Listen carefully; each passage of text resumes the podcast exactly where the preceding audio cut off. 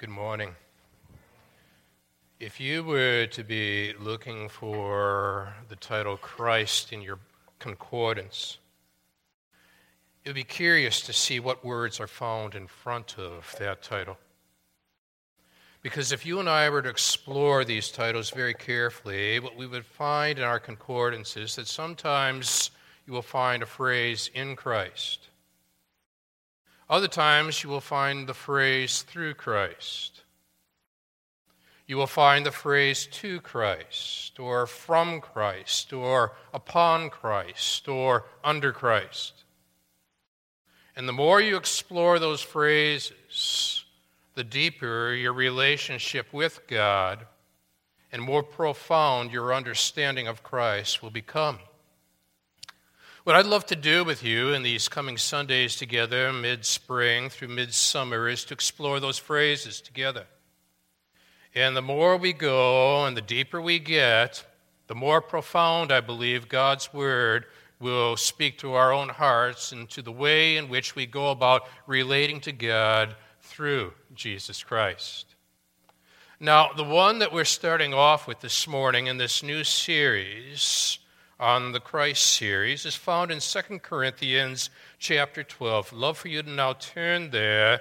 And in verse 1 down through verse 10, you and I are given one of the great, great teachings on the whole subject of what does it mean to be in Christ in this fallen world.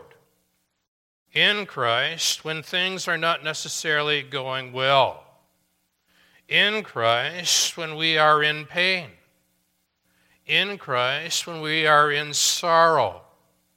And how does the in Christ dominate everything else pertaining to Christ? And that's what I would like to explore with you now. And that is exactly what Paul is doing for us in his exploration of these various, what we'll call prepositions of relationship in, through, under, upon, to, for, and so on. So look for them. Because in 2 Corinthians chapter 12, Paul, writing autobiographically now, informs us I must go on boasting. And though there is nothing to be gained by it, I will go on to visions and revelations of the Lord. Look at this. I know a man in Christ who 14 years ago was called up to the third heaven. Whether in the body or out of the body, I do not know, God knows. And I know that this man was called up into paradise. Whether in the body or out of the body, I do not know, God knows. And he heard things that cannot be told, which man may not utter. And on behalf of this man I will boast, but not but on my own behalf I will not boast, except of my weaknesses. Though if I should wish to boast, I would not be a fool, for I would be speaking the truth. But I refrain from it so that no one may think more of me than he sees in me or hears from me. And so, to keep me from becoming conceited because of the surpassing greatness of the revelations. A thorn was given me in the flesh, a messenger of Satan to harass me, to keep me from becoming conceited.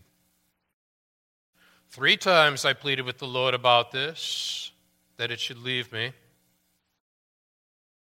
But he said to me, My grace is sufficient for you For my power is made perfect in weakness.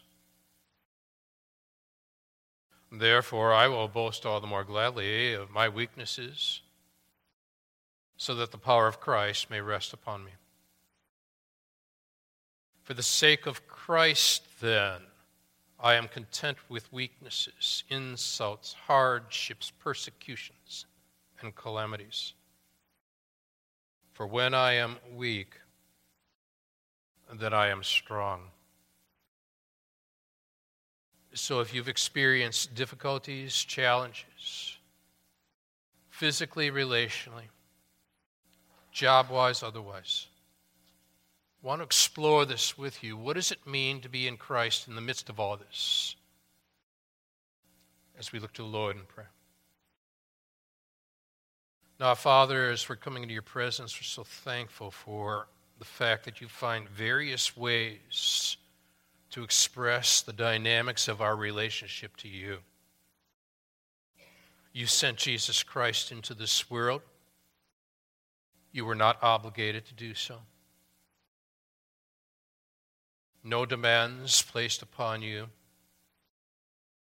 But out of your gracious love, you provided the means and the singular way of salvation, and it is through Christ. And it is found in Christ.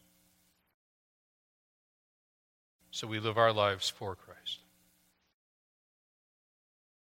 So, as we look at the prepositions of relationships with you in the coming days together, give us tremendous insight as to what we should learn, deepen our faith, equip us to communicate this effectively to those that do not know you. And may there be a great movement of the Holy Spirit. Warm these hearts, engage these minds, shape these wills Again, Father, we've come here to see Jesus and Him only. Praying these things again now in Jesus' name. Amen. He was a war veteran in the hospital. His physician asked me to go check on him, and I did. And I had just gotten done speaking weeks prior from this very passage in 2 Corinthians. And he looked up at me. He had been in the service that day, and he said, You know, Pastor, I've been thinking. And what I've been thinking is this it's better to be in Christ in this bad body than to be out of Christ in a good body.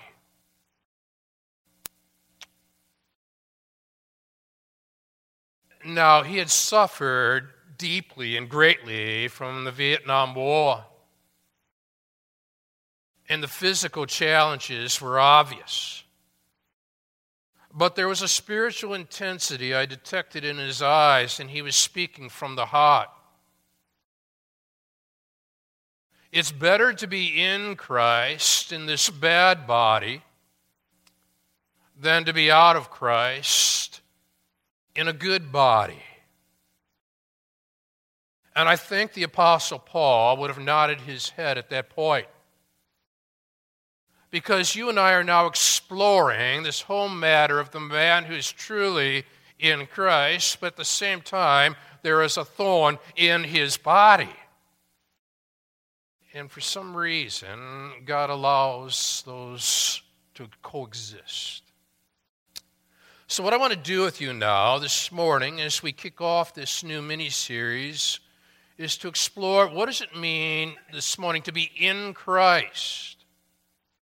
Now, right now, I'm in Sheboygan County, and the zip code here is 53081. It is a, it is a temporal, finite zip code. I am in Sheboygan County. Yet, having put my faith and trust in Jesus Christ as my Lord and Savior, I also have an eternal, infinite zip code. I am in Christ for eternity, you see, while here temporally in this county. So the eternal and the temporal now are on a collision course, like many things found in these verses. And what I want to do is to draw out two aspects of what it means to be in Christ. And the first flows out of verse 1 down to verse 6. That for those in Christ, number one, I want you to note with me the revelations here from God. now, we read verse 1, and immediately question marks start appearing in our minds, where he states, I must go on boasting, Paul does. Though there is nothing to be gained by it, I will go on to visions and revelations of the Lord. This is not typical of Paul. Why is he stating this in verse 1? Well, the answer is if you were reading elsewhere in this book, you would have found that he is being challenged by false apostles who have claimed special, unique privileges and distinctive experiences and supposed revelations and visions from God. And their teachings were running contrary to what Paul was teaching.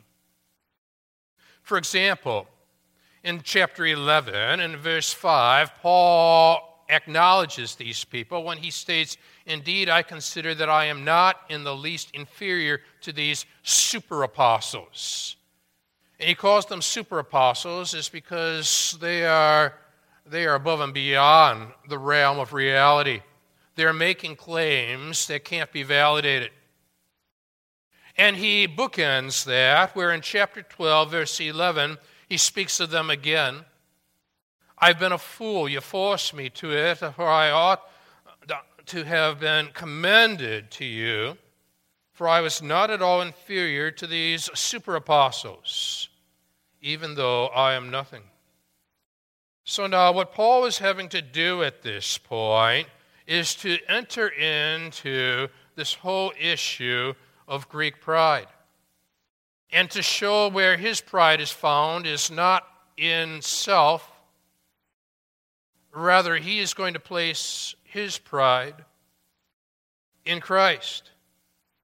Now, they could recount a, an array of visions and revelations that they were supposedly receiving and state phrases such as, Well, the Lord told me this morning, dot, dot, dot.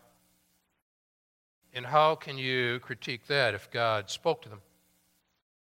But what is the evidence that's found there that God had truly spoken to them? What interests me is that when you are looking at passages like Luke, Acts chapter, Acts chapter 9, verse 12, or chapter 16, verses 9 and 10, that Luke tells us that Paul has been rather reluctant to talk about his visions and his revelations. These people, they're not reluctant. But Paul doesn't normally share the content of any of the visions or revelations there's a reason for his silence. He believes that there's really nothing to be gained by this kind of talk. But there's a spiritual pride that is here that he's having to address, and they are claiming insider information in their relationship to God. They are on the in. And I thought about that when I was reading in the past the biography of Ronald Reagan. Maybe those of you who remember, there was a former Secretary of Labor by the name of Raymond Donovan. And he was in the back compartment of Air Force One. And the phone rang. And it was inviting Donovan to join President Reagan for lunch the front compartment. And so, Secretary of the Labor, Donovan, he straightened his tie, thought himself as to how important he is.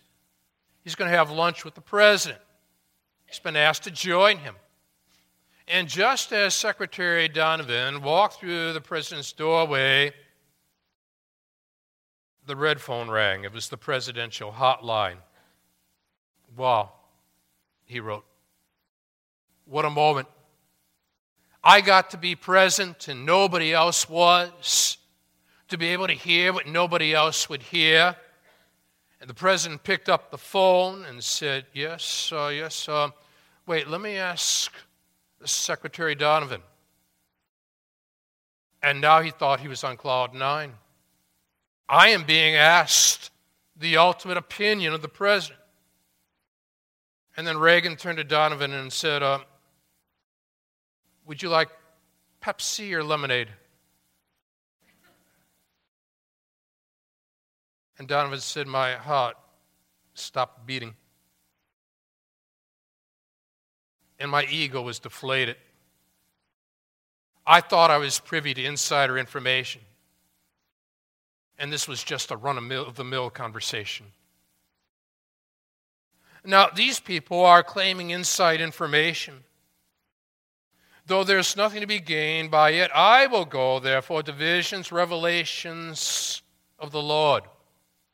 He wants to refute their claims. So read on now into verse 2 through verse 4. And what does he say at this point? I know a man in Christ.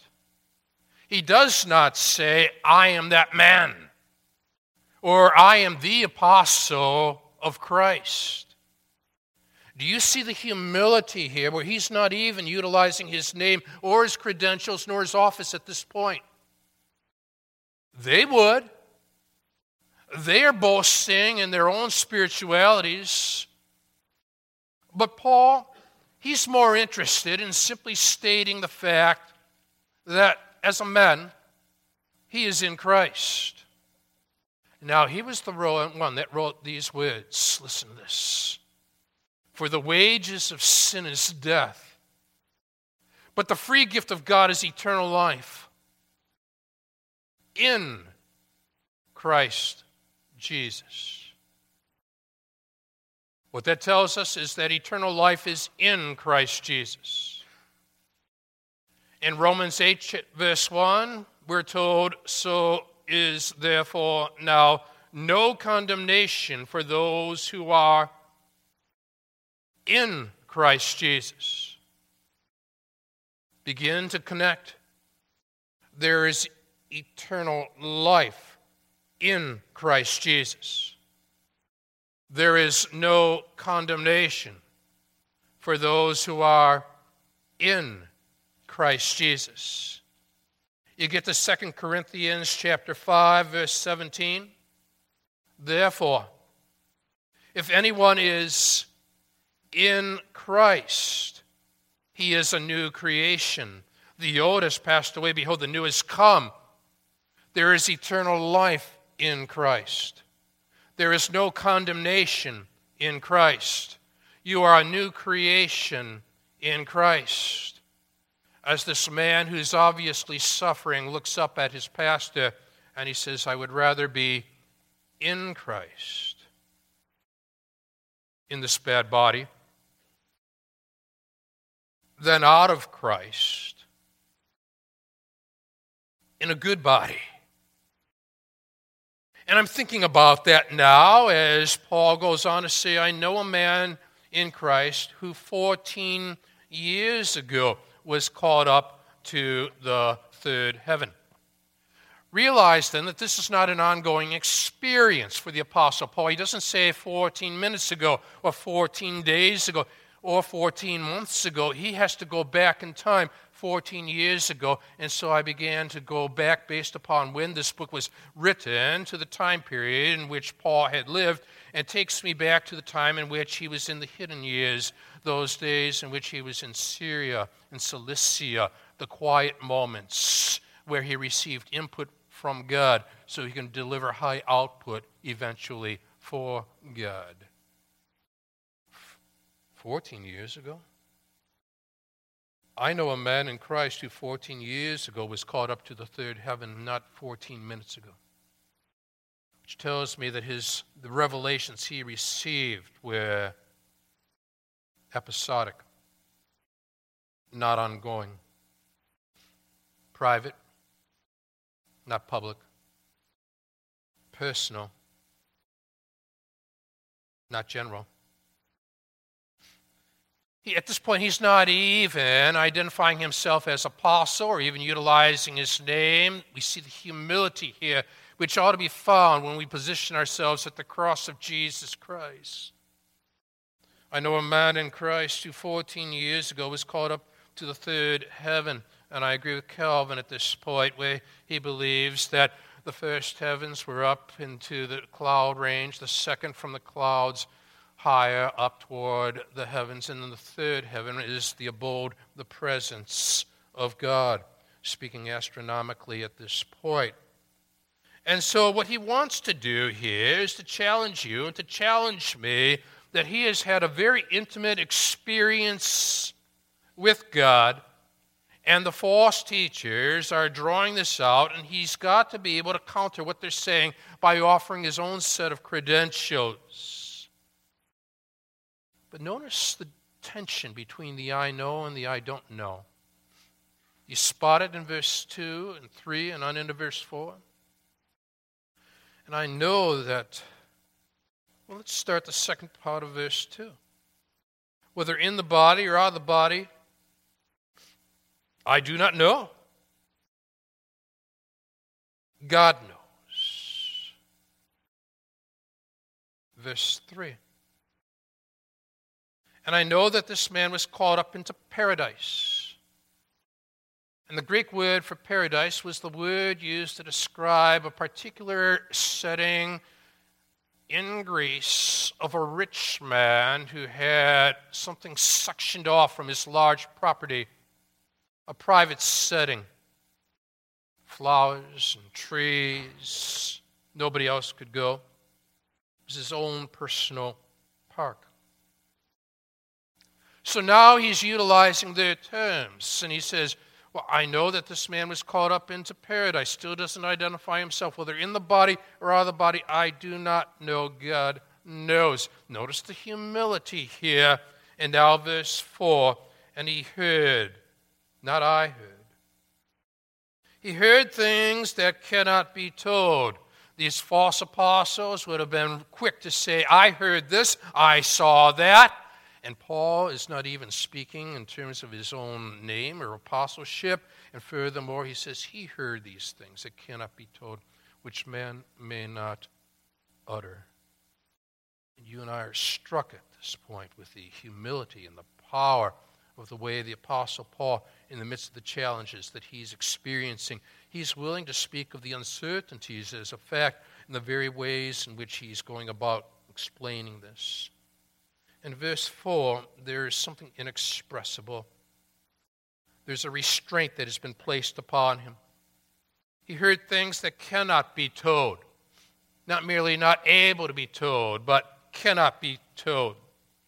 Now, when you and I read throughout the, the books of Ezekiel or Revelation and so on, you will find phrases that speak of the inexpressible and unexplainable. When I saw it, I fell face down. I heard the voice of the one speaking, Ezekiel 128. You find similar things in John's vision, which speak of the fact that he uses words such as like or as because he lacks the terminology to be able to fully describe what it is that God is revealing to him. These people seem to find the words. But he's distinguishing true spirituality versus false spirituality. And then look very carefully now it moves on to verses 5 and 6. On behalf of this man, I will boast, but on my own behalf, I will not boast. He keeps creating tension, except of my own weakness. And yet the Greeks gloried in power and strength. Though if I should wish to boast, I would not be a fool, for I would be speaking the truth. But I refrain from it so that no one may think more of me than he sees in me or hears from me. He wants to boast in his weakness. And God has a way of revealing his power in the midst of our weakness. I came across this. Years ago, there was a Christian leader, evangelist, came to speak at a state capitol out west, YMCA gathering. Tremendous reputation for his ability to communicate Mrs. Paul Evans says she got the call. Governor, would you have this man up for dinner before the evening meeting? And she and her husband were delighted when she heard the word. But tells us that the time came, I rushed home from my office in high expectation to meet this dynamic speaker. And when he appeared at the door, I was taken aback. His facial features were distorted. His hands trembled. His body was impaired. Everything seemed twisted and out of shape. Right before me was a gnome like creature not over five feet tall. I'm sure my face registered disappointment when all of a sudden he looked up at me with a smile and said, Isn't it wonderful who God can use?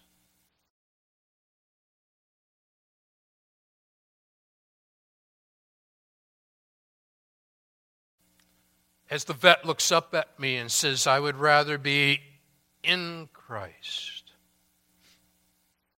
in this bad body, than to be out of Christ, in a good body. And Paul is writing here in verse 5 and says, On behalf of this man, speaking of self, but still not identifying, I'll boast, but on my own behalf I will not boast except of my weakness. Weaknesses. Though if I should wish to boast, I would not be a fool, for I would be speaking the truth. But I refrain from it so that no one may think more of me than he sees in me or hears from me. He wants people to see Christ in him. He doesn't want people just think of him. Dr. F.B. Meyer was a gifted pastor in Great Britain. And he wrote to a friend a few weeks before his death I'm now 82 years of age and in a nursing home. I want to tell you what the Spirit of God has been showing me lately. That I've acquired a reputation throughout Great Britain for sanctity because of my life and my books. It makes me tremble. It makes one want to slip into heaven unnoticed.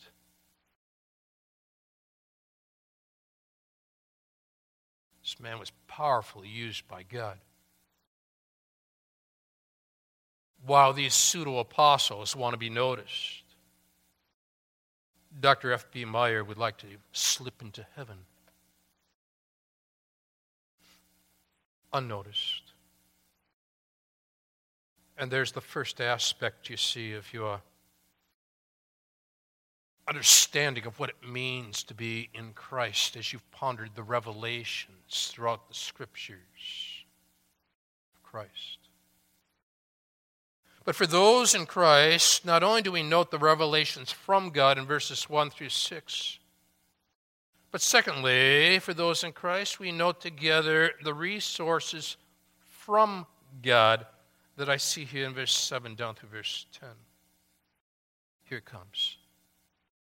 And now he identifies himself, and if you've ever been wounded in action while living life in this fallen world, relate to this. All of a sudden, he identifies. So, to keep me from becoming conceited because of the surpassing greatness of the revelations, a thorn was given me in the flesh a messenger of Satan to harass me, to keep me from becoming conceited. Now, look very carefully at the way this thing is phrased in verse 7. You have now moved from the revelations to the resources. And Paul is saying, I'm living in pain with purpose. Now, there's a medical quandary for us. You see, if you are out of Christ and in pain, you will be grappling with the purpose of life without answers. But if you are in Christ and in pain, you are putting the body in proper perspective in relationship, you see, to all of eternity because not only do you have a temporal zip code, you've got an eternal zip code that seem to be in tension with one another. The body is temporal. When we die, we go to be with the Lord and enter into the eternal. So, to keep me, there is something purposeful here about the pain that Paul's experiencing that you and I have got to be able to explore together. And notice it's to keep him from becoming conceited, which is the very issue, the very distinctive of these false apostles, these false spirituality sorts and beware of those kinds. They're all over the globe. What stands out at this point is that it's purposeful and it's to keep the Apostle Paul from becoming proud. And so, because of the surpassing greatnesses of the revelations, a thorn was given me. Now, notice here that, first of all, this thorn is a gift. A thorn was given me. Paul's thorn in the flesh, whatever it was, came to him after his surpassingly great revelations and in consequence of them, which means it was not a birth defect, not an impediment of any sort before the time of coming to faith in Jesus Christ. It was a gift. You ever viewed pain as a gift? But C.S. Lewis did. Pain is a signal that something has gone awry. Paul is being reminded here that in this fallen world, yet in Christ, something has gone awry. A thorn was given me in the flesh, note this, a messenger of Satan. To harass me, to keep me from becoming conceited. You see, Satan's not out to keep you from becoming conceited. Satan fell because of pride. Furthermore, in the Genesis account, he utilized the same approach to induce Eve to sin so that he, she, her husband would be like God. No, what you and I find here is the interplay between the sovereign God and Satan. Paul sees this thorn as simultaneously the work of Satan and the work of God. The thorn is a messenger of Satan, but Satan is, in fact, capable of inflicting physical damage. But if you look at the Job account, you will find that Satan is reporting into God. God is not reporting into Satan.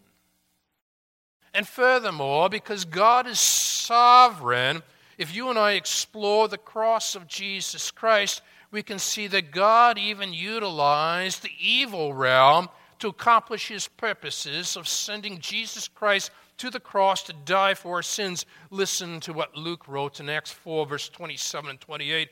For truly in this city there were gathered together against your holy servant Jesus, whom you anointed, both Herod and Pontius Pilate along with the Gentiles and the peoples of Israel, to do whatever your hand and your plan had predestined to take place.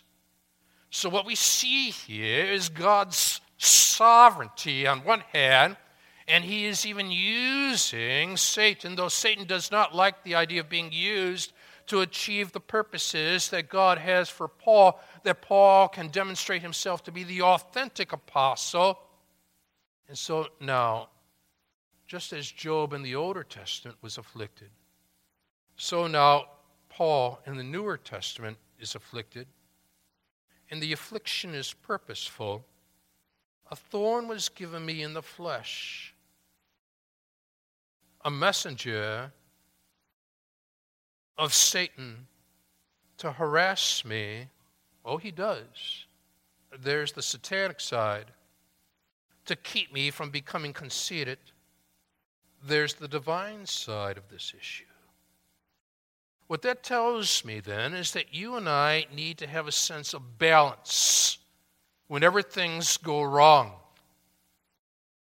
Satan is obviously at work, it's a fallen world. Simultaneously, God is at work. All things work together for the good to them that love God and are called according to his purpose. But now you read on into verse 8 and verse 9. And in verse 8, we're told, Three times I pleaded with the Lord. Now, these were not many second prayers. The Greek word here for plead carries with it the high level of both intensity as well as duration. He came into the presence of God, and this was a significant appeal. Not once, not twice, three times. Paul comes before him because it seems as though this is simply too much to bear. You ever been there? God, my God, this is just too much.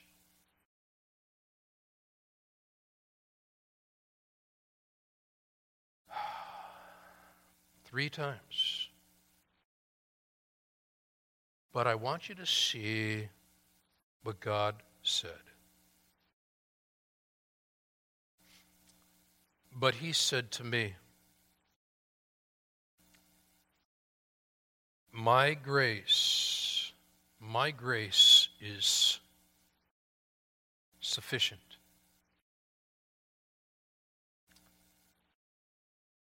Are you willing to live with the sufficiency of grace? That each and every morning you wake up and there's a new level of grace to get you through the highs as well as the lows of that day. There is purposefulness in all of this. The Jewish psychiatrist Viktor Frankl, when he was incarcerated during World War II, was wrestling with the meaning of suffering and wrote this there is nothing in the world that would so effectively help one to survive even the worst conditions as the knowledge that there is a meaning in one's life. Quote He who has a why to live can bear almost any how. Unquote. Paul is finding purpose in the pain. And for some reason, God's sovereign purposes, the thorn is there, even though Paul has appealed. There's a plea. Now, you notice the heading. We're talking now about the resources from God. You know what stands out to me? Paul is appealing that on the basis of God's grace, there would be a removal of the thorn. God, in His sovereign grace, instead offers a resource for managing the thorn. For you see, so often in our pleas, we are pleading to God, God, remove me from this, or remove this from me.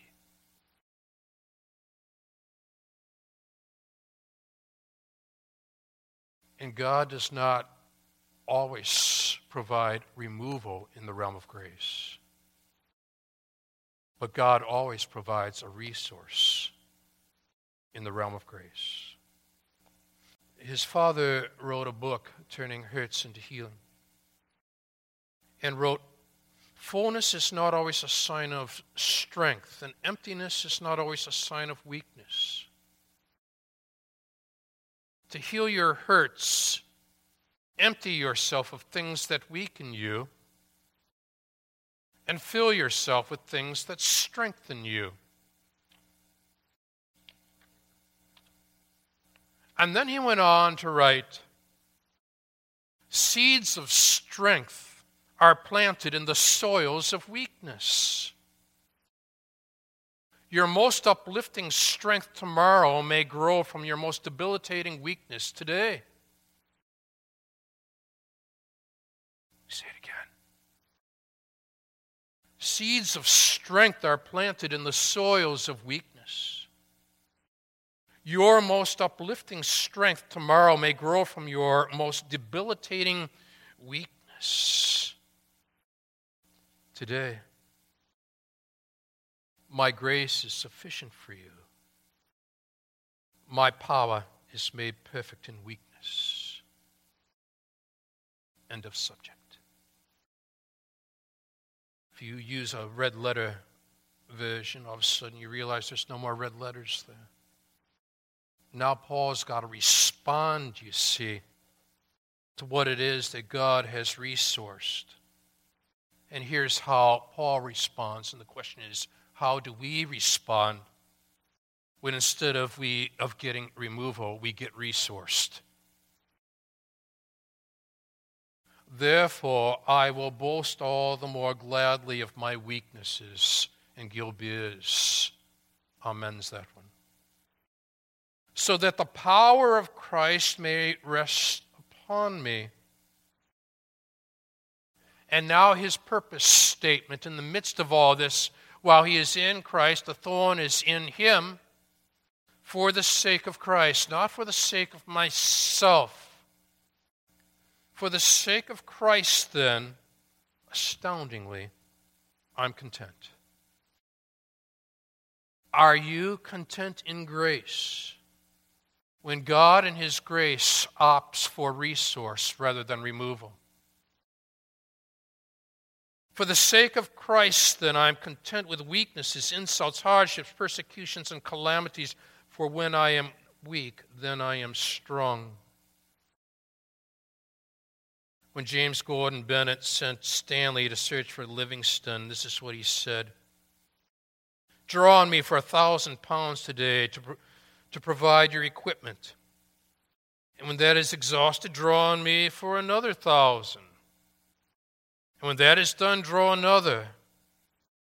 But find Livingstone. And what God authorizes you and me to do when instead of removal, we get resourced is to draw on Him. Because, beloved, each and every day, the supply is sufficient. For the sake of Christ, not for my sake, not for your sake, then I'm content with weaknesses and insults and hardships and persecutions and calamities. And here it is. For when I am weak, then I am strong. And so you pull these two significant aspects together. Verses 1 through 6. In Christ, the revelations from God. Verses 7 through 10. In Christ, the resources from God. And there's grace in the resource. Don't limit grace to simply removal. And so the Vietnam vet looks up at me. Pastor, I'd rather be in Christ in this bad body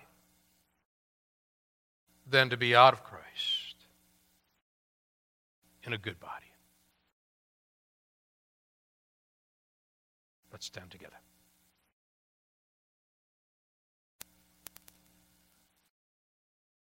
Father, we see the tensions and the paradoxes here. We want to define grace. We want to tailor grace. We want to control grace. When the reality is that this world is so complex and you are sovereign. And you display sufficient grace for us, even though what we might desire from you is different. What we need from you is best. So, if there's anybody here that's struggling this morning with being in Christ and yet being in difficult circumstances, take them now to the sufficiency of your grace and where there will not be or has not been thus far removal. Overwhelm them with their resource, their sovereign God, who sent Jesus to die for our sins. For this we give you all the praise. In Jesus' name, amen. God bless you.